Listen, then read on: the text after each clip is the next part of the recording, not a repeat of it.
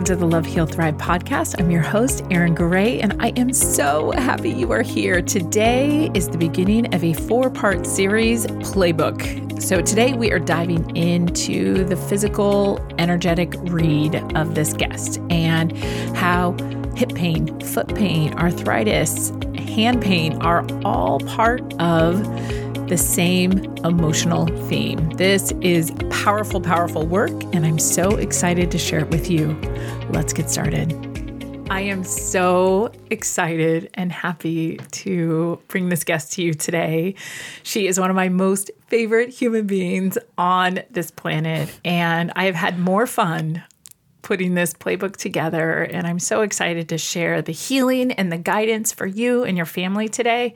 And I know it's going to help you, and I hope it's going to help all of our listeners out there too. So, welcome. I'm so happy to have you here today. Oh, thank you so much, Erin. I am so grateful for this opportunity. I'm I'm very excited. Yes. Thank you.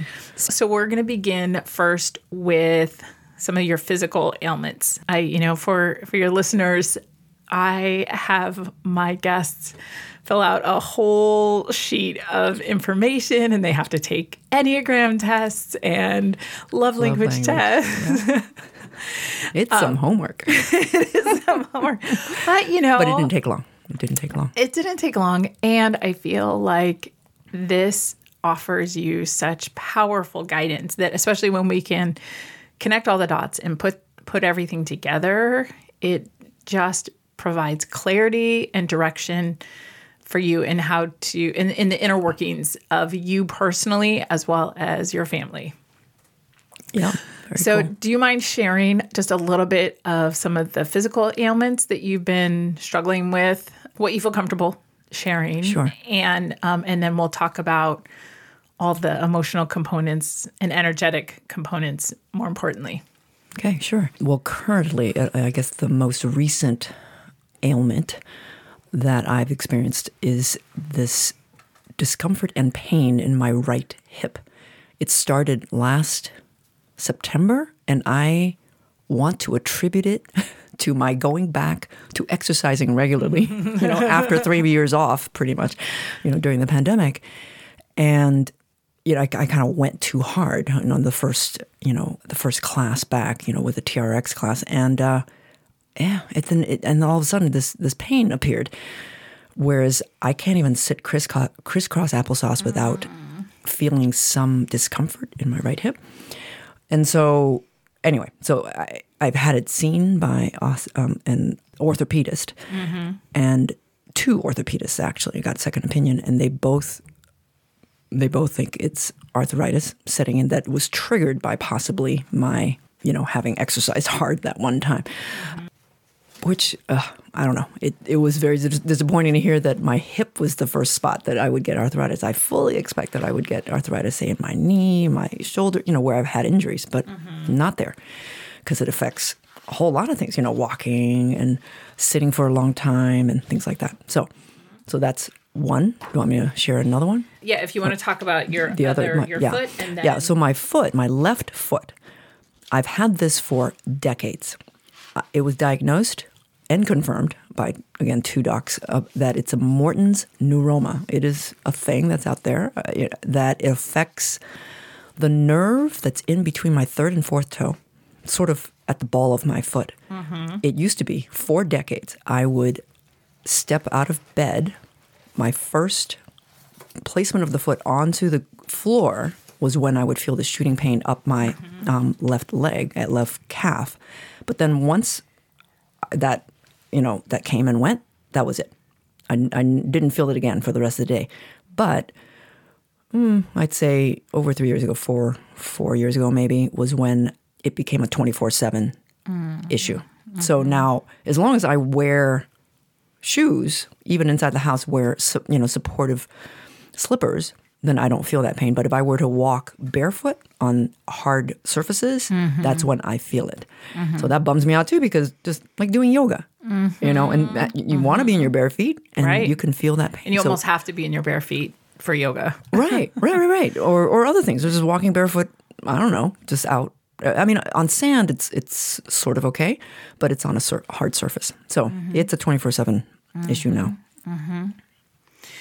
I'm so sorry that you are struggling with that. And I'm so excited to maybe lend just maybe a different perspective on why and how energetically that may be showing up. So hmm. remember, our bodies are 99.9% energy. Mm-hmm. So when we can't, and our thoughts trigger our emotions, our emotions move our energy, and our, then our energy manifests physically. So when we can reverse engineer from that physical presentation to the energetic presentation, to the emotional presentation, to the thought initiation. Ooh, I love that. Then then we're able to get to that root cause of things. Okay. So the arthritis was was new in the in the write up piece, but uh, so we're going to talk first about uh, the hip, and then I may read from this book. Okay. Um, so this everything that I'm pulling from is from this, uh, and I'll put a link down below. But it is this workbook that is the compilation of multiple different sources. He has probably like 30 different sources, some of which include Louise Hay's um, healing.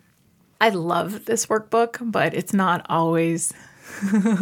he's not always the kindest. I try to I try to just pull the summary of it because I feel like sometimes his wording isn't always the kindest. But there was one thing in here that comes off not very nice, but it's, it was his phrasing. But I we could discuss it I can totally take it.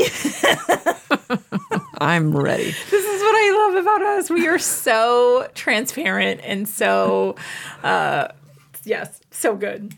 Okay, so pain in the right hip. So since September, so mentally for this, I want you to go back and think about what was happening in September, what was going on in September for you personally, and as we talk about this. So for this in particular, think back to September. Okay. And so it says fear of going forward in major decisions because they feel so unbalanced and because they feel there is nothing to move forward toward. Feel they are living unbalanced life and are unable to forward thrust. The fear of misuse of power and strength. So the right hip exclusively, the right side of our body is masculine. So this could lean more toward the men in your life. So I know you have mm-hmm. an amazing husband and two sons. So conflicts about how to go about connecting and fitting into the world, concerns and confusions about how to be non intimately sexual. So, what I think is so interesting about this, I have so many clients who uh, have been older women who have had hip surgeries, or that I've, you know, there was one client that I had that she came to see me like three weeks before her hip surgery and we did reiki we did hypnotherapy i did a somatic healing on her and then we actually were able to get her hip to not hurt anymore. Without the surgery. well, she then proceeded with the surgery, but I was like, um, because like a day or two later, the pain came back, and I was like, okay, but these are patterns that have been instilled in your body for a very long time. So, like, we were actually able to remove the pain, but you know, it came back a couple days later. So then she ended up feeling like she needed to go have the surgery. But if we can look at this and think of this as energetic patterning within the body that's just asking our pains and our ailments are just our bodies and our souls asking for us to pay attention and think differently, do differently, you know, live differently. And so I think this is very interesting because a lot of older women have hip challenges, um, but to understand and know how important it is to just be comfortable with less intimacy as as we age our desires shift and change and to to have this comfort level with that i think is so important. I, i'm so happy this is on this podcast because i think it is so important for women and men. Um, you know if you are struggling with hip pain are you in this place in, in this relationship where you may be struggling with intimacy? And intimacy is not just physical it is also emotional. So and both are required. So, physical intimacy and emotional intimacy. So, you know, looking at what's underneath the frustration, what's underneath the anger, and having that conversation that when anger arises or frustration arises, like we are more often than not hurt, sad, afraid, confused, you know, feel inferior. Very rarely is it actually anger. If we peel the anger back, mm. it is one of those one of those emotions. And as we begin to share those emotions, we then have more intimacy and feel closer mm-hmm. and, and feel more able to move forward, feel more connected, feeling more comfortable to feel connected. Um, mm-hmm. The childhood imprint to that says that they may have had a fundamental sense of non meshing with things because they were trained that they may be the uh, the odd man out of the family or that they feel um, he wrote misfit but i don't mm-hmm. that seems really mean but maybe that resonates with you mm. within so this was the childhood imprint um, mm. that's causing all of that so would you like to? I'm would nodding, you like to share? I know. I'm nodding furiously here. Here, I thought it was really mean to say that word, but then it's clearly resonating. Oh so, yeah, yeah, yeah. Yeah, no, I, yeah. I don't have a problem with misfit. I mean, I addressing. I do because I love you so much. I don't want to say that, but it's like, but this honestly, this is such a good message for everyone. Like when we can be honest and when we can be truthful, like that's when we actually get to the real healing. Like to not shy away from it and hear I love you so much. I want to shy away. And yet, this is where the truth is, right? Like, this is where the healing is. Yeah. So, yeah, with, with this last um, message about the misfit message, what it brought up for me, especially when you say it goes back to childhood, is that since immigrating here at, at age nine from Asia, I have to say that I feel like I haven't always felt like I belonged. Mm-hmm. Moving, oh, right. okay, so being Chinese and moving to a predominantly white area, mm-hmm. I was one of mm, four kids, you know, in my school growing up that were Asian. Well, five, six, whatever. But you know, one of them was my best friend, and two of them were our brothers. so, you know what I mean? Yeah. So and being in a room, being the only Asian person, I always felt like I stood out, you know, or I or I just I was different. So there's that, and then okay, beyond college. Oh, college, I went to a school where there were plenty of Asians, but uh, just fast forward to more recent. Oh no, no. Let's just say even even before I got married, because I met my husband late in life. Mm-hmm. I was single for a long time. Mm-hmm. And being the third, the fifth, the seventh, ninth, thirteenth wheel at events, mm-hmm. you know, going on trips mm-hmm. with six other couples, and I was the 13th wheel, you know, like stuff like that, where I would feel like the odd man out. Watching all my best friends, you know, ha- getting married, having families, and then feeling different than them because I was again in a different place than they were. Mm-hmm again, okay, and fast forward to having, you know, getting married and, and having kids late in life.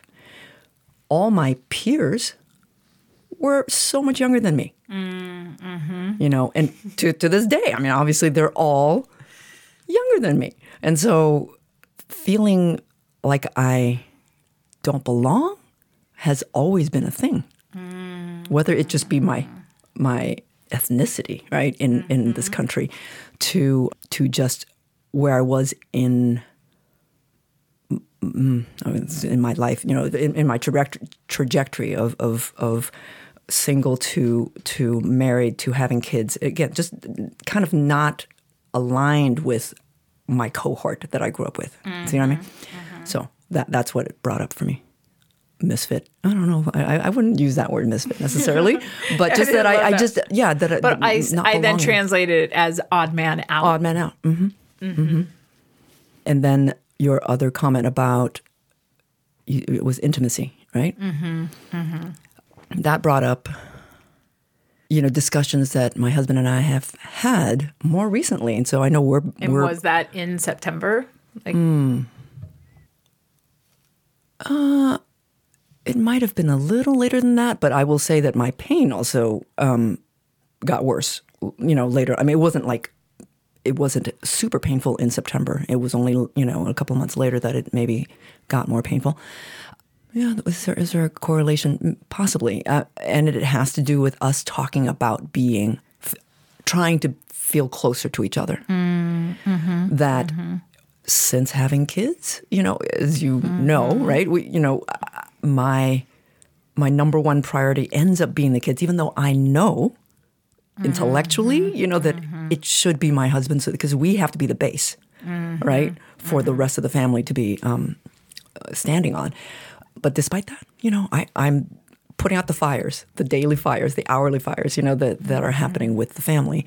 So my focus ends up being on the kids mostly, le- and less on him, right? And so he has come to me to say, "Hey, you know, I really want to feel closer to you."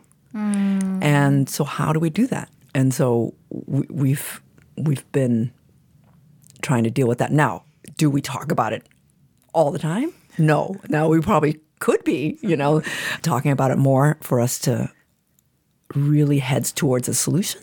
You know, mm-hmm. I mean, I think we're working on it, and so there are things that mm-hmm. we're doing to to try to be mm-hmm. closer. Well, and I think today's playbook is going mm. to offer so many easy, simple solutions for you to understand how he is thinking and and also how yeah, like how to better communicate that you do feel connected and closer. And before we move on to the foot piece, I just want to I just pulled this from the book and it said I mean, there's a whole sheet here, um, but I'm just going to pull uh, again. Remember, right side is masculine, left side is feminine. And so the right side that is for arthritis says no one was ever there for them. And since they felt that everything that went down was their fault, they also felt they didn't deserve anyone to be there for them, bottom line.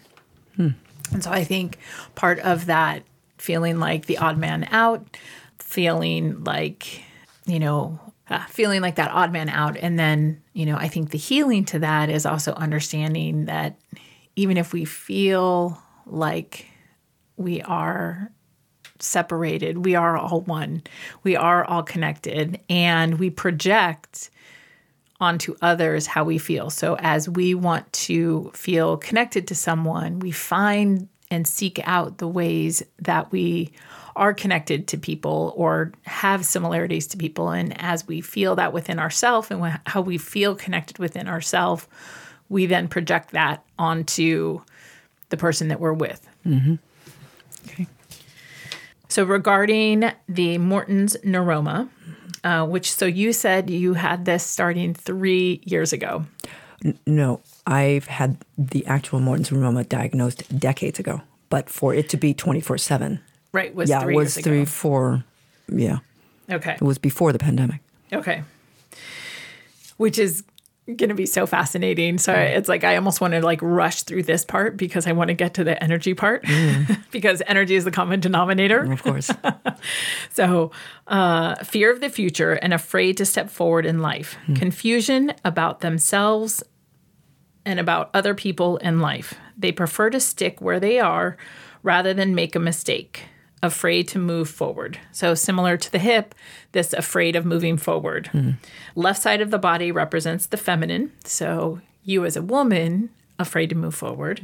Um, the foot represents our understanding of ourselves, of life, and of others. And then I, I combined each of these things um, together. So, nerve pain itself is warning about not stepping over the line of self commitment and self manifestation. And the childhood imprint around this nerve pain is a resultant of intense keep them around the homestead programming. So, like, uh, you know, kind of this kind of this codependency, kind of not not wanting them to leave.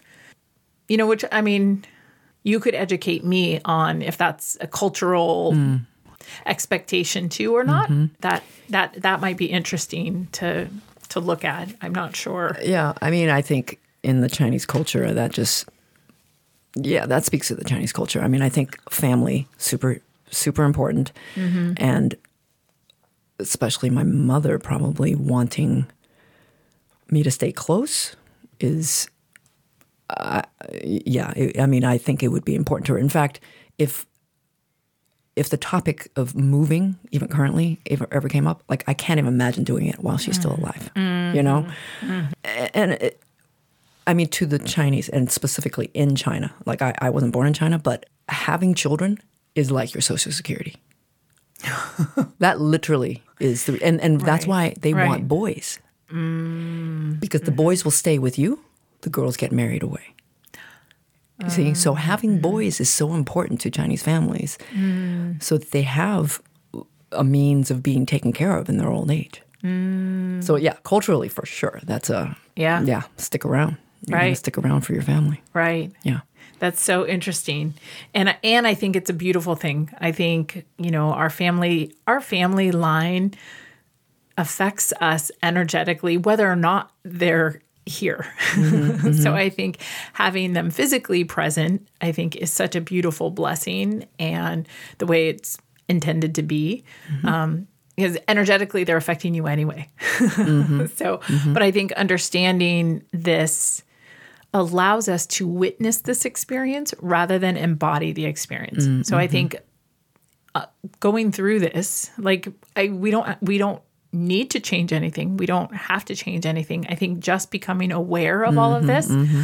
allows it to become a witnessed experience so that then you can live in your wholeness in your entirety but witness okay right all right my hip hurts. Okay right that that's that thing. Mm, and mm-hmm. then it's like we recognize that we are this wholeness oneness of divine energy choosing to have had this human experience and we can then begin to witness that human experience and live in this totality of divine energy that that isn't broken does that does that make sense totally. Yeah, and Okay. it- I mean, it's the whole thing about my my own self awareness journey too, Mm-hmm. becoming self aware of just everything. uh, You know, um, in in my life has been such a gift, Mm. and and and in healing and in learning. Mm-hmm. Yeah, we're going to talk about that in a little bit it has been the best thing for you i mean it is for anyone yeah. um, but you specifically Oh, yeah, yeah, based yeah. on your destiny card like i mean it's incredible Okay, cool. And then we have so many things to talk about. um, okay. So, nerve problem represents communication, disruption of the flow of communication in the form of input deflecting or expression suppression.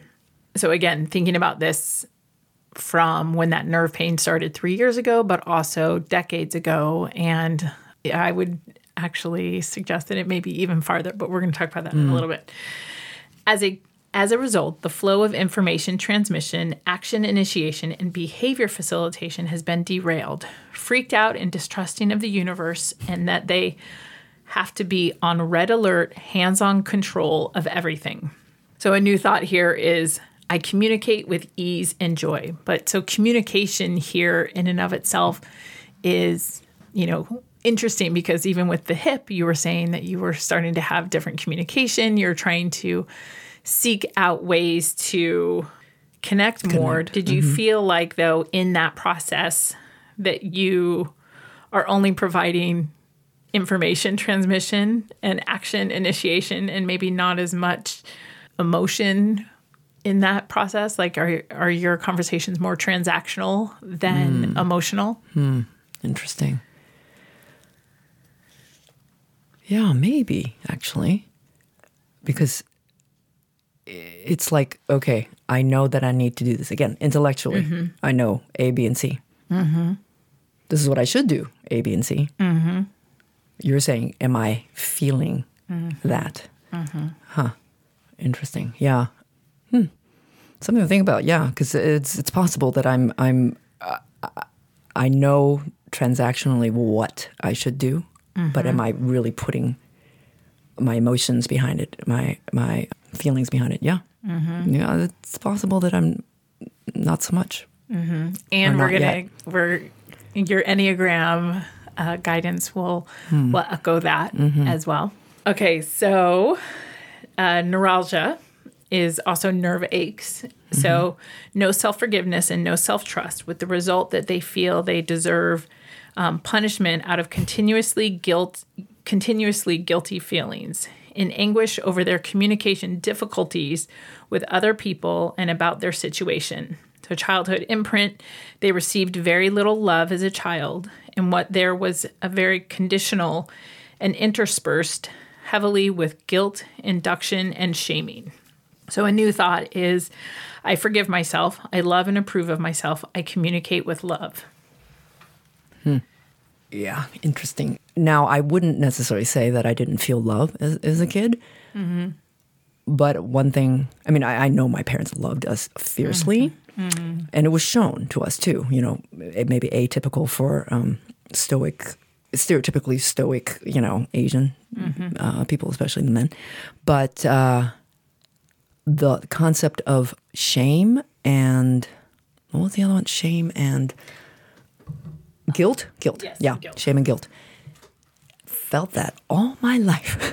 I mean, I even I oh. even joke about how because you know what I can see that now having my mm-hmm. own kids. Mm-hmm. Whereas you know I was conditioned maybe mm-hmm. to compare and you know things like this, which and again intellectually I know is not the right thing to do, but I, I've been conditioned to kind of do that, and so now that I'm super self aware of it, I I don't do it anymore, of course, but I also then see it when my mother points out something that is a sh- you know shame related mm-hmm. right? Mm-hmm. Because then i go back right to child and go no no no no please mm. don't shame me for that. So now, now i mm. will kind of mm, I, I won't you know quote unquote fight back meaning i will speak up. Whereas as a kid no way i would have Right. said anything. And so that actually currently contributes to some of the uh, tension yeah mm. between us. Mm-hmm. It's because mm-hmm. i'm like no no no. I'm, I'm not going to feel shame for this mm-hmm. anymore you know?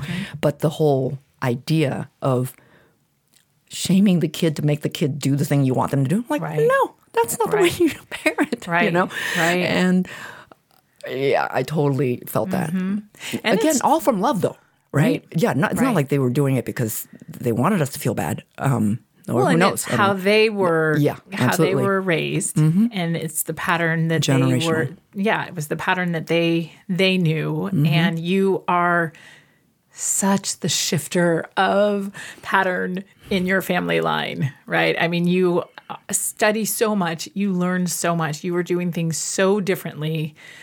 It is it is a heavy weight to change. And know that in doing so you sh- make shifts seven generations hmm. back and seven generations hmm. ahead. So no hmm. pressure. Yeah. Oh jeez. Yikes.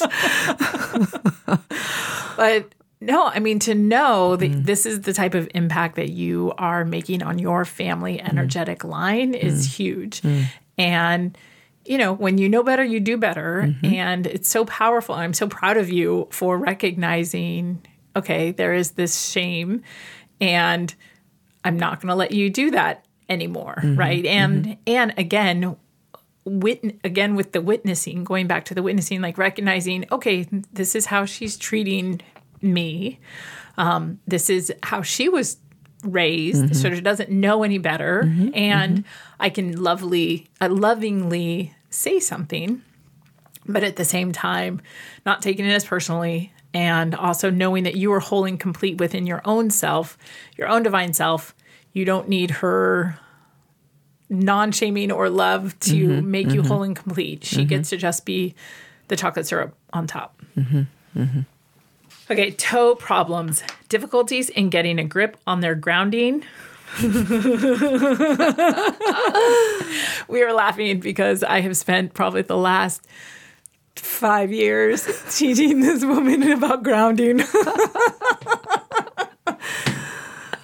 oh yeah and you even caught me when i didn't do it right That's right. Actually, I write about that in my book because uh, she thought that she was grounding a certain way, and then I shifted her technique, and then I saw her a couple weeks later, and her energy had completely shifted. It was amazing.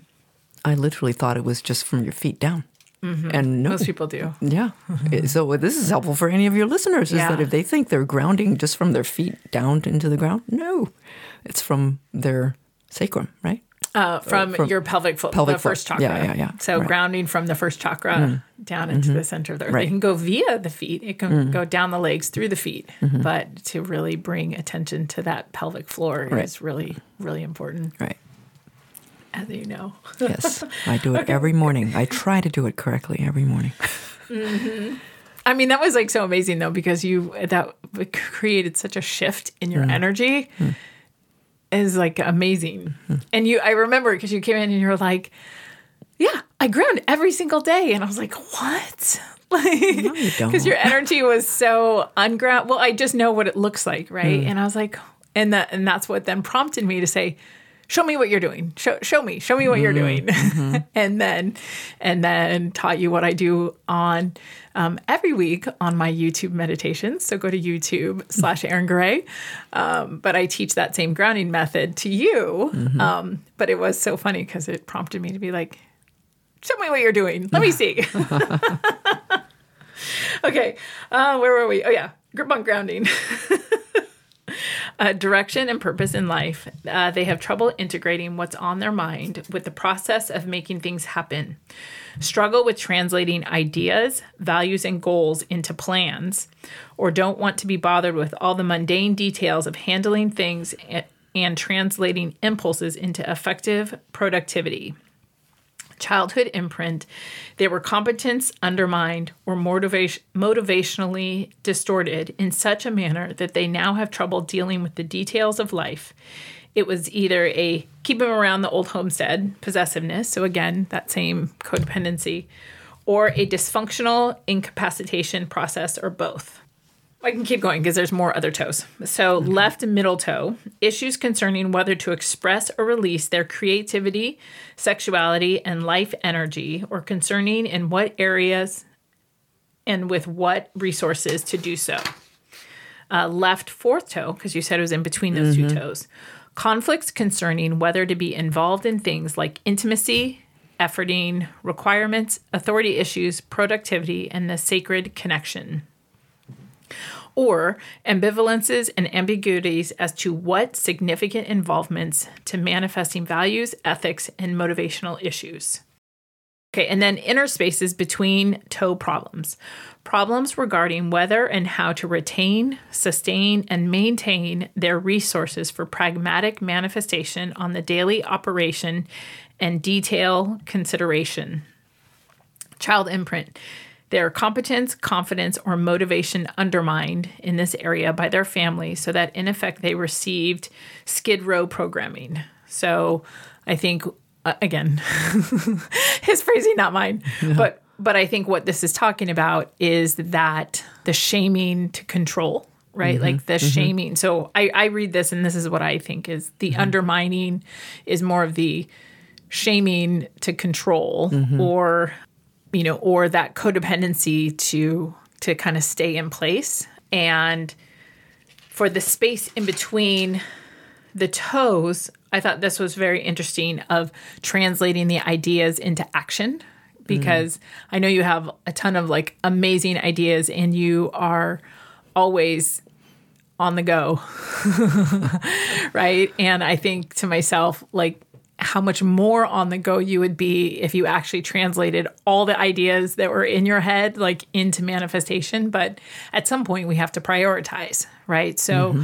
i think i wonder if and again there's a whole another energy part to this that we're going to about mm-hmm. to talk about but i wonder with the toe problems was there something around that the initiation of that pain where there were so many thoughts in your head that didn't come to manifestation physically or that you had wanted to bring together physically or that you wanted to manifest um, again if you can think back to initially when this started Um, and was there was there something that you had an idea about that you hoped to bring to fruition, but didn't? It never translated into material life. Honestly, for when it first appeared, I don't know if I would remember honestly because I only mm. because it was so long ago. It was when I was still single. Mm-hmm. I don't remember, mm-hmm. but as you were talking, what came to mind was again in more recent years. In all my seeking, as you know, I'm a seeker, and I mm-hmm. gather so much information. I learn. I try to learn everything, but it's like drinking from the fire hose.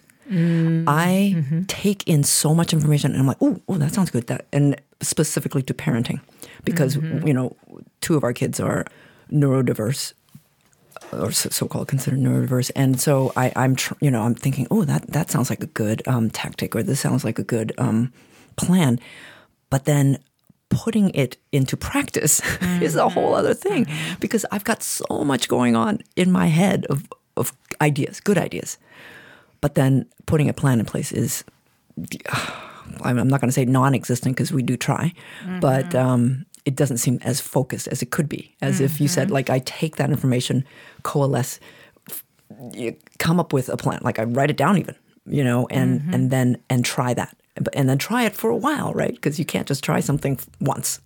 so, but then I, but then of course during that time, I discover some other thing. I'm like, oh, that sounds good. So I almost sometimes feel like I need to stop seeking as as mm-hmm. as much as I do. Like stop gathering that data and that mm-hmm. information, um, and uh, go with what I know now, and mm-hmm. and try to implement some of that. Right. So, but as far as going back to when I first got, oh boy, I do not remember when that happened. It was That's definitely We're gonna, we're gonna. This is probably Okay. a good time to transition into that. Okay. Um, but I do think last week I talked on my podcast about as we are awakening, we go through an incline where it's uncomfortable and we're learning, and it's uncom- you know, expansive in not the most comfortable way. And then we reach a plateau where this is the absorption period, yeah. where we absorb, Absorb is a and good word. we yeah, and we find our new sea legs to our new energetic vibration Mm. because our seeking and our learning brought us to a higher vibration, but then Mm. we need to get our sea legs in order to then ascend more from a grounded standpoint. So I just think right now you're you've been on a big incline and your plateau is coming, right? Your plateau is coming. You will assimilate and absorb all of that information. Hmm. And I think that you're going to be doing some, I mean, we've talked about this, but I think that you're going to do something really incredible in putting all of your amazing talents together to hmm. then go help the world. Hmm. I hope so. Yes, I know so. okay, so each of our energy centers, our chakras, mm-hmm. have not only an outward expression that is themselves, but they have um, an organ attached to it, but they also have a work organ attached to it. So, hmm. Hmm. Uh, you know, a lot of people talk about, okay, so my solar plexus, like my stomach hurts. Okay, so you know, it's my solar plexus, but that's that's not entirely. There's so many more clues that our body and our energetic body offer us that help us to navigate and discern down to the actual root issue. All detailed in my book that's coming out soon. Okay. Can't wait. Uh, me too. My meeting's tomorrow. um, so our solar plexus itself is comes into formation between the ages of 14 to 21. And the work organ of this energy center is our feet and our legs. Hmm. So thinking back to 14 to 20, I mean, I know you said that you couldn't even remember, but my guess is it's actually farther back. Yeah, that would So- be farther back. Yep. So 14 to 21. And our sense organ, so each of our senses is connected to one of our energy centers. So the sense organ is your eyes. So I have seen a tremendous number of people that have um, eye problems, but then they also have feet problems. And so when your feet began to uh, physically get your attention, begin to get uh, begin to bring pain to you. Was there something also that did you get classes at that time? Did you have floaters at that time? And then thematically and emotionally, this energy center is about our will. It's about pushing and forcing rather than allowing. It is about our ego. It is about uh, this this push, push, push. I'm gonna make this happen, kind of energy. Hmm. And I know this was a really long time ago. That's a long time ago for me. Um, awareness of feet issues. Th- th- that stood out to me when you, you were talking. And because I'm looking at that age range, and that would be high school. Well, I mean, before high school, mm-hmm. but mm-hmm. I'm thinking high school mm-hmm. through college. And it was in high school that this is back in the day where wearing high heels was a thing. Oh my goodness. I don't what was I thinking? But that was the fashion. that was the fashion. So I would be wearing high heels to school to high school. and it would be uncomfortable. right. It And now these so smart girls wear. Nikes to Yes. uh, to all the dances. and pajamas. yeah, I know. It's like, why wasn't I born at this time? No, yeah. So it was so uncomfortable. And then maybe, you know, I, I think throughout college too, I probably wore heels here and there. But, I, you know, like, is that, well, again, that was that was what was uh, in fashion then. So, but I just I do remember feeling that wearing these high heels were painful on my feet. That was when I 1st noticed it. Okay, let's see. And I'm trying to think of what else you said during that time. And, And if it's also helpful to um, the gland connected to here is pancreas. So I don't know. Um, you and I have never really talked about sugar, uh, sugar issues, but do I love sugar? Yes. Probably had much too much of it too in, when I was younger. Yeah, honestly, that was the one thing that stood out to me was how I thought. I, again, in thinking back and realizing what a silly thing that was to be wearing these massively high heels to school, right, um, and recognizing how uncomfortable it was for my feet. right. So you can think about that. Yeah, we're okay. still not Yep. even done. No, I know we're so far from being done. Yeah, I. Um, I mean, even just with this specifically. Oh. So, um, so because it doesn't even end there. oh no. Okay. Um, so when we allow each of these signs to show us, so the eyes, the feet, the legs, the stomach, right? We then begin to know that this is the ego. It is this will that we are forcing, forcing, forcing something to happen. You look like you're having an epiphany. Uh, yes. Okay, I'm going to let Okay, you only because you said eyes. onto Okay, me. eyes. Well, wearing contacts was during that time, going from Yeah. glasses to contacts. Right. Okay. And when you said ego, fully uh, connected to my self image. Mm-hmm. I literally, I'm going to have to someday show you my um, like middle school photos. Oh my goodness. Ugly Duckling doesn't even begin to Oh, explain. no right? Okay. But no, but then, you know, transitioning to wearing contacts and starting to wear makeup and, you know, just, you know, well, you know, that maybe every girl does this, right? But still, it, I felt like such, uh, uh, you know, again, misfit, but, you know, just didn't belong. And I was this ugly duckling. And then, and then, High school, I started transition you know, again. Started mm-hmm. transition I, because Hottie I showed up. I wouldn't say that, but well, okay, okay. If I'm going to own it, by the time I got to college, mm-hmm. okay, you know, I mm-hmm. was be I was being noticed. Let's just say that, and so it it far cry from Yeah. 14 when I was mm-hmm. the ugly duckling, mm-hmm. thick glasses, you know. Mm-hmm. Uh, was I wearing braces then? Uh, anyway, so that whole thing, right? That whole picture, and then to to college, where I could make a somewhat of a clean break from from growing up, elementary school to high school, right, with people that have known me since I was really little, Yeah. to college when I was a new person, right? so yeah, yeah, for sure that. That Yeah. that's what registers. Yeah. Well, and science shows us there is a direct link to uh, the gut brain axis. So mm-hmm. not only is that connected scientifically, it is also part of the energetic hmm. connection. Hmm. So in this example, the louder the louder presenting energy is that of the third chakra, right? So you have the pain, the pain in the foot. mm-hmm. You have the eyes, and I don't know. Do you have stomach problems? You didn't list them. Not stomach. Not really. I, I mean, I used to eat so fast that I would have stomach aches, mm. you know, regularly. I don't really get those mm-hmm. much anymore, but maybe because I've, you know, mm-hmm. I can monitor well, you that. To know, I learned to not do that. Well, you yeah. learned to know that your food was safe. So mm. that comes from mm. a belief that your food is going to be taken away mm. or that you wouldn't have enough. And this this predates this is early childhood, no, this is childhood training. Yeah. This is early childhood training. Yeah, yeah, yeah. Huh. So uh, with the gut brain axis though, the healing is not necessarily in the solar plexus as so much as it is um, in the mind mm. and the meditating mm. that will be of course.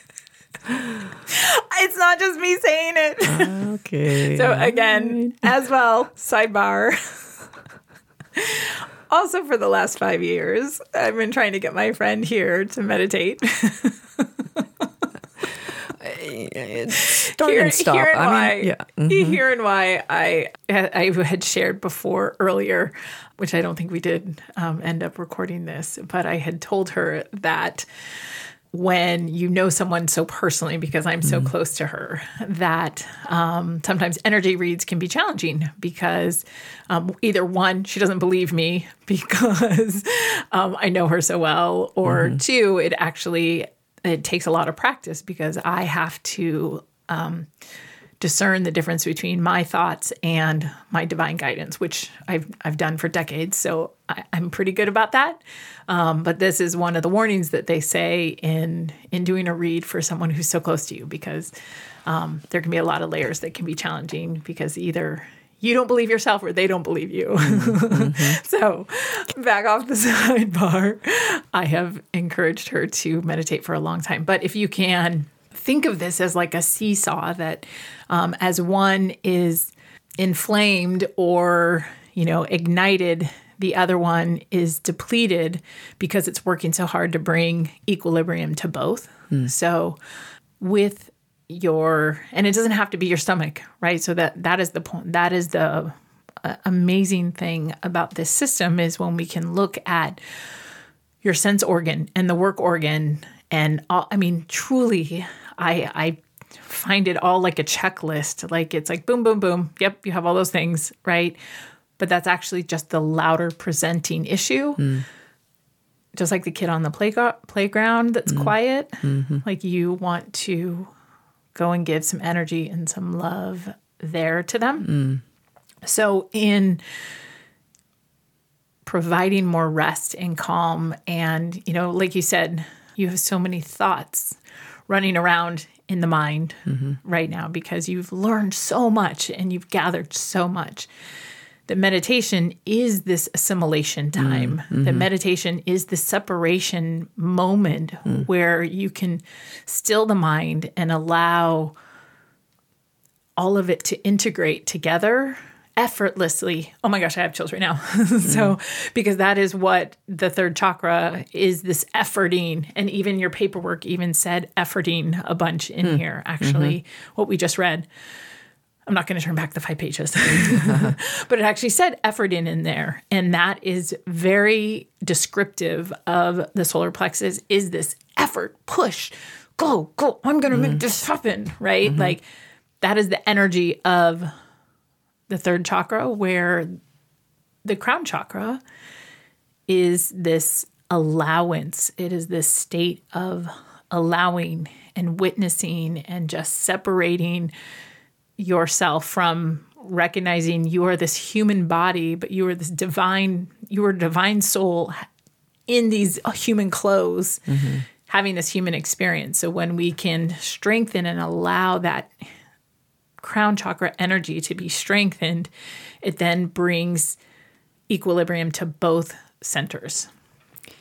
Very interestingly, just a couple of weeks ago, I was talking about how I really just a goal of mine is to just find more quiet I mean, hmm. whether it's meditating or mm-hmm. because I do know that when I have that quiet, guidance does come to me. You mm-hmm. know, I know that mm-hmm. because it's happened before. But I think I'm not allowing for that time to happen. So then that guidance, you know, it's still out there. Um, so very interesting. Literally two two weeks ago, I was talking about this. That I, I uh, goal of mine is to find that quiet. Nice. Yeah. Yeah. When we pr- it's, we talk when we pray, Mm. and when we meditate is when we listen. Mm. So and we need both. Okay. All right. But it doesn't even end there. Of course not. so seven to fourteen. So there was a lot of communication discussion in the toes and the hips, and uh, earlier on about your husband with the hips and all of that. Um, and so seven to 14 is our sacral chakra creation. And um, this is all about our sexual organs. It is the seat of our emotions. It is, um, so as you might imagine, the work organs here are the genitals, but the sense organ here is the tongue because it is about communication. So, this, I'm going to talk about this in two parts because this is 7 to 14 is our sacral chakra, but the but the counterpart here is our throat chakra, which is 28 to 35. And the sense organs here are the ears, the work organ here is the mouth. So what may have been planted as a seed from 7 to 14 may have then expressed itself between 28 to 35. Hmm. Let me say that again. Yeah. What may have been planted as a seed emotionally around communication and your ability to, and this is where I feel like even predating, oh, I'm sorry, no, this is right. This is, this is right. This isn't even a predate. At nine, you immigrated here. Mm-hmm. And at that time, there, there was something back in your paperwork that talked about communication suppression, that you just had to be quiet and push through, mm-hmm. get through to get here. And I know, you know, you've you've shared a little bit of that challenge, you mm-hmm. know, that challenging experience of just like, mm-hmm. okay, I just had to like, you know, be quiet and like get through it and just get here. Mm-hmm. So from that age of seven to 14, you know, having that communication suppression that then possibly showed up in the ages of 28 to 35. Hmm. Okay, I'd have to totally think about that some more. But I mean, the, the, when you say communication during the that initial age gap, the one thing, of course, that sticks out is yeah, immigrating here, not speaking English, despite mm. learning English, right? Eh, um, e- despite learning English and it being the worst subject that I had, so mm-hmm. showing up here, what in the fourth grade, first, I still remember the first day of fourth grade. Had no idea what the teacher was mm. talking about. It was, it was like Charlie Brown's teacher. Wah, wah, wah, wah. Like he just kept talking. Yeah. When I heard my name, yeah, okay, that that was the only thing I understood. And mm-hmm. I mean, I learned it very quickly because I did have a base. But boy, I don't. I, I wonder how I communicated that first month of mm-hmm. of being here. You know, mm-hmm. so learning a whole new language, learning to be proficient in that language, that all happened right at nine, ten. Okay, when, but- isn't but- this interesting? Uh, because you talk about how we kind of tapped in a little bit about, you know, okay, I'm sharing transactionally, but not emotionally. But even to think back from seven to 14, like that, co- how long it would have had to take to gain that confidence to feel comfortable sharing, right? To, okay, what that triggers for me is thinking that okay, this goes with just my personality of being a perfectionist too. Mm-hmm. Is that I well, I would have to rehearse in my head what I want to say mm-hmm. and made sure that it's it was okay, you know, mm-hmm. before it came out of my mouth. This is how it was when I learned a language too. Actually, when I went back to study, well, whether it's Spanish or restudied Chinese. Now, I, I did speak Chinese as my first language, but definitely, uh, you know, I kind of let it go. Well, let it go. I mean, I, I continue to speak it, but um, I certainly my my proficiency in, in Chinese is not as great. And then when I went to college, I studied a different dialect, and that dialect I know for sure. when I tried to speak it, I would have to form the entire sentence in my head, made sure it was right before it came out of my mouth. So I don't know if that's at all related, but the suppression, I guess, is, is Right. what we're talking about. Yeah. Like I, Yeah. I, I couldn't just like let it out. Right. I had Right. to go. Okay, no, I'm going to make sure because I cannot. I cannot be wrong. That's the other thing too, right? I had to be perfect, mm. Mm. and so I have to be able to say this right perfectly. And- and- oh, and even when I studied Italian for the very short time that I did, oh yep, I had the form in my head. Mm, No, no, and it would take me forever to mm-hmm. communicate, right? Mm-hmm. Okay, so how, let's see. And now you said the second age gap So it was seven to fourteen. Yes. Is uh, when that was initially. So that's the emotional seed, right. and then its counterpart, the throat chakra, is twenty-eight to thirty-five. Twenty to thirty-five. So I know what- when you when you talked about this initially with the hips, I think it was the hips, because you said it's been here for decades. Yeah. So like, did So the hip pain then show up during this window Yeah. of twenty-eight to thirty-five? Oh, the hip pain, mm-hmm. or the foot pain. Foot pain might Oh, have I'm shown sorry, up. I, I don't remember which Yeah, one. yeah, yeah, yeah. The the the foot pain, the the nerve, the Morton's neuroma was foot is the yeah, decades? was around yes, and that could have been maybe by thirty five. Let's see, thirty five. So it's 28 to 35. So yeah, it wouldn't have been 28 because I was still in New York then. So it was after I moved back here to California. Mm-hmm. And. Well, and isn't that interesting? Just from a from a state culture, Mm. just from like a, a society state culture. I mean, I think uh, you know stereotypically Mm. New Yorkers say more what's on their mind Mm. than what California's would too. Like there's a bit more suppression Mm-hmm. of yeah, just like state uh, stereotype. Well, uh, yeah. So I, I, you know, I honestly can't pinpoint the year, mm-hmm. but it would have been possibly, let's see, yeah, in my 30s that mm-hmm. that first showed up the the foot, the Morton's neuroma, mm-hmm. when I was first diagnosed. But during that time, I, I the only thing I can think of is at the beginning of that time frame, I was in probably my first serious relationship, and that was honestly when I first learned how to communicate because I don't think I was communicating, mm. you know, with my then boyfriend until I learned some learned some things in therapy, couples therapy with him. Mm-hmm. Because I'm sure I was not expressing myself, you know, fully. Mm-hmm. Does that cover mm-hmm. some of it? Yeah, and I wa- I just was looking back on uh, the Morton's neuroma, and it says fear of the future and afraid to step forward in life, confusion about themselves and other people in life. They prefer to stick where they are rather than make a mistake, afraid to make a move. And so interesting that you said that you had moved out here for the boyfriend, and you know, like, was it you know you were in counseling, so it was like okay, Oh no, no, I didn't. Oh, like okay, afraid wait. to make the move, right? Afraid, not sure about the future, stepping forward in life. Did I move back here in 35? Oh boy. Can I can I do some math Oh, boy. real quick? Can I do some math real quick here? Because it would be very interesting. I don't know. Wait. Uh, when was I 35? Oh yeah. Okay. I turned 30. Okay. So I would have moved. Yeah. I had my first at the beginning of that time period. I would have had my first significant relationship at the towards the end of that. I mm-hmm. had moved back to California from New York mm-hmm. for a guy, yes, which did not turn out to be. man, that was Right, the fear about news. moving forward. yeah, oh, I, I, I can tell you. Mm-hmm. Oh my gosh. Okay, this just connected again. Oh my god. Okay, you said stomach, right? Yes.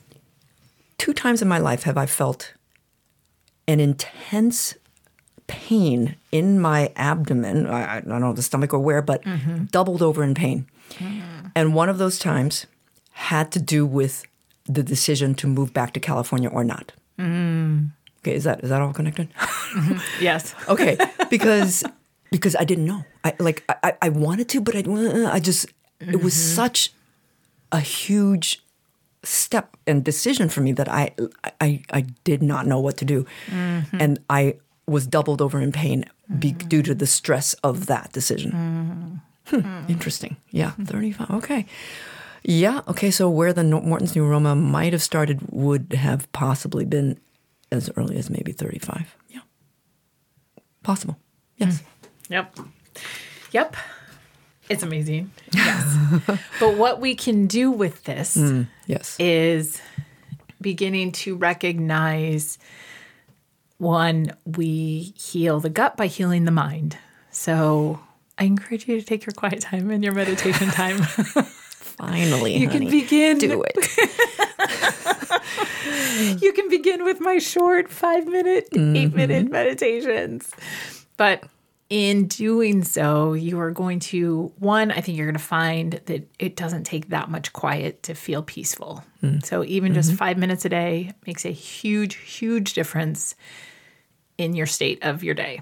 Mm-hmm. And that can be in the morning, that can be before you go to sleep at night. You're like, I know, you've been saying this for years. You have. And, you know, from a communication standpoint, I think I'll include my inner child meditations in the links down below. But I think, you know, going back and giving that little girl permission to make a mistake, mm-hmm. to give her permission to just say what she needs to say mm-hmm. and to feel safe enough to connect emotionally, I think will be really healing because as we go back energetically and emotionally in our mind and empower that little girl, hmm. we then bring that strength and empowerment forward into the present day. Hmm. And so we can actually heal along the timeline. Like, no, we can't physically go back and change things, hmm. but we can energetically and emotionally. And then that shifts our being here in the present moment. Mm-hmm. All right. Nice. Meditate, okay, do you have any other questions? That was so full and amazing. Oh my gosh, that's just with the I know. physical. I don't oh know. boy, This might be um, maybe a double session. this might be a two-parter, might be a, you might be my first two part episode, I think, because there's still so much. yes, But do you have any questions about that? I don't think so. Okay. Thank you. Okay. Because you cannot make this up, we had just pressed pause because it's been such a lengthy session. And she was then telling me about now she had this pain in her hand. Recent, very recent. Like right now, like since we've been talking. No, no, no, not since we, but like in the last week. Oh, right. Oh, right. Because Yeah. she had said oh, it was from something else.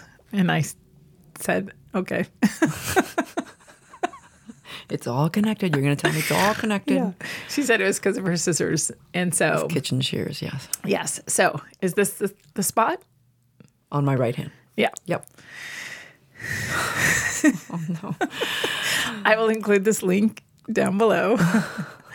but so this acupuncture point mm-hmm. is called our great eliminator. It's called the Union Valley acupuncture point, and it is effective for relieving pain, headaches, regulating elimination, and clearing out symptoms in the head and the intestines.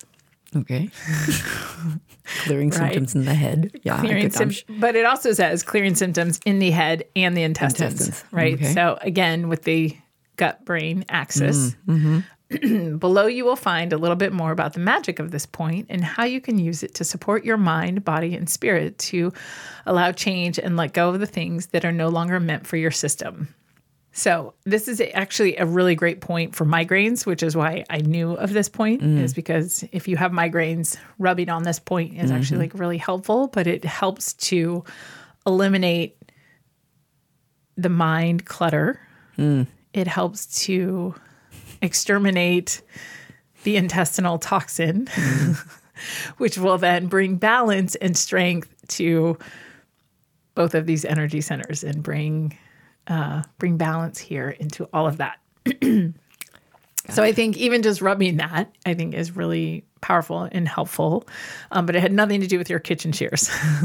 oh, interesting. Because it was only after using the kitchen shears that I felt this pain. Except that I would tell you that if the energy isn't weak, the body won't injure. If the energy, If the energy isn't weak, weakened Okay. Mm-hmm. because of an emotional feeling, an mm-hmm. emotional thought, mm-hmm. it weakens the energy in that area of our body. If the energy isn't weak, the body won't injure. Mm. yeah, Right, right. Did, was that right? Wait. Okay, If the if bo- the- if the energy, yeah, if the not ener- weak. right. Mm-hmm. So when and then the the positive phrasing of that is when the energy is strong, the body will remain strong. But the body only injures when the energy is weak. weak in that spot. So, how do you strengthen this spot? Meditate. Mind clutter. Yeah, okay. See, it's all connected. Find the quiet time, meditate. Oh, jeez. Okay, I'm going to. The next body part that's gonna fail or something, I'm gonna bring to you like, like, hey, um, is this more more confirmation that I just need to go find quiet and meditate? Yes. Yeah. Okay. Got it. Oh boy. It's so great. I'm so glad we took a break and that came out because you cannot make this up. And it's just, but look at this is the beauty of it. It is a big puzzle, and literally all the pieces are telling you exactly what what it's asking for you to heal. That's all. Mm-hmm. Thank you so much for listening. I mean, isn't this crazy? It's so amazing to see how our bodies guide us toward the emotional healing that we need by giving us all these physical symptoms. It's so amazing. I'm so happy you have journeyed with us here. And next week, we will dive into the destiny cards of this guest and how all of that plays into her physical ailments here. Thank you so much for subscribing and sharing with your friends who are also struggling with all of these ailments. And be sure to sign up for my newsletter at lovehealthrive.com. And until then, as always, love yourself enough to heal, heal yourself enough to thrive. Take care.